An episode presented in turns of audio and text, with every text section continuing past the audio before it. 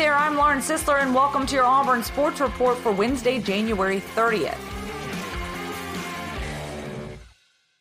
Three takeaways from Auburn's big comeback win over Ole Miss. Number 17 Auburn overcame the third largest deficit in history, one caused by a start worse than in the Alabama game to beat Ole Miss 83 82 in double overtime. Just like in the previous two losses, Auburn couldn't make a shot to start the game. Meanwhile, the Rebels just couldn't miss. They quickly built a 13 point lead, which they maintained through the first half.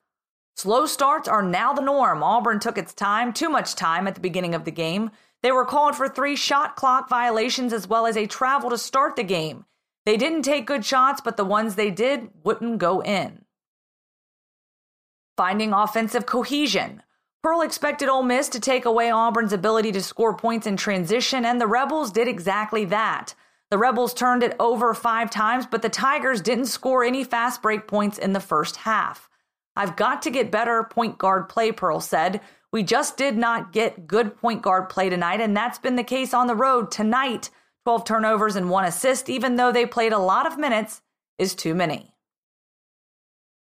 Defensive intensity remains. Although Auburn got off to a slow start in terms of productivity, it wasn't slacking. The intensity was there and it showed on the defensive end. Through the first half, the Tigers forced five turnovers and made four steals. After the half, the Tigers notched up the intensity and evened out the number of turnovers each team had. Once Auburn's offense got running, the Tigers took over the game. Not only were they scoring points, but they stayed solid on defense to limit the Rebels. Auburn held Ole Miss scoreless in the last two minutes of regulation as well as the last two minutes of overtime. Isaac Okoro's uncanny ability to get to the rim pivotal for Auburn. Isaac Okoro wasn't being as aggressive as Auburn is accustomed to seeing him be, and it showed in the halftime box score Tuesday night in Oxford, Mississippi.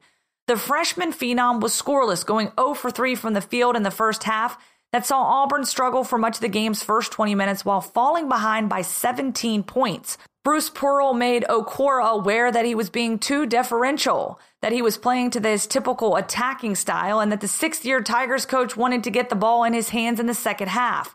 It's what Auburn needed after facing its largest halftime deficit of the season. Okoro responded in kind, scoring 14 points in the second half and the two overtime periods combined as number 17 Auburn mounted the third largest comeback in program history and the largest under Pearl, escaping Oxford with an 83 82 road win. That's a wrap on your Auburn Sports Report. I'm Lauren Sisler. Thanks for listening.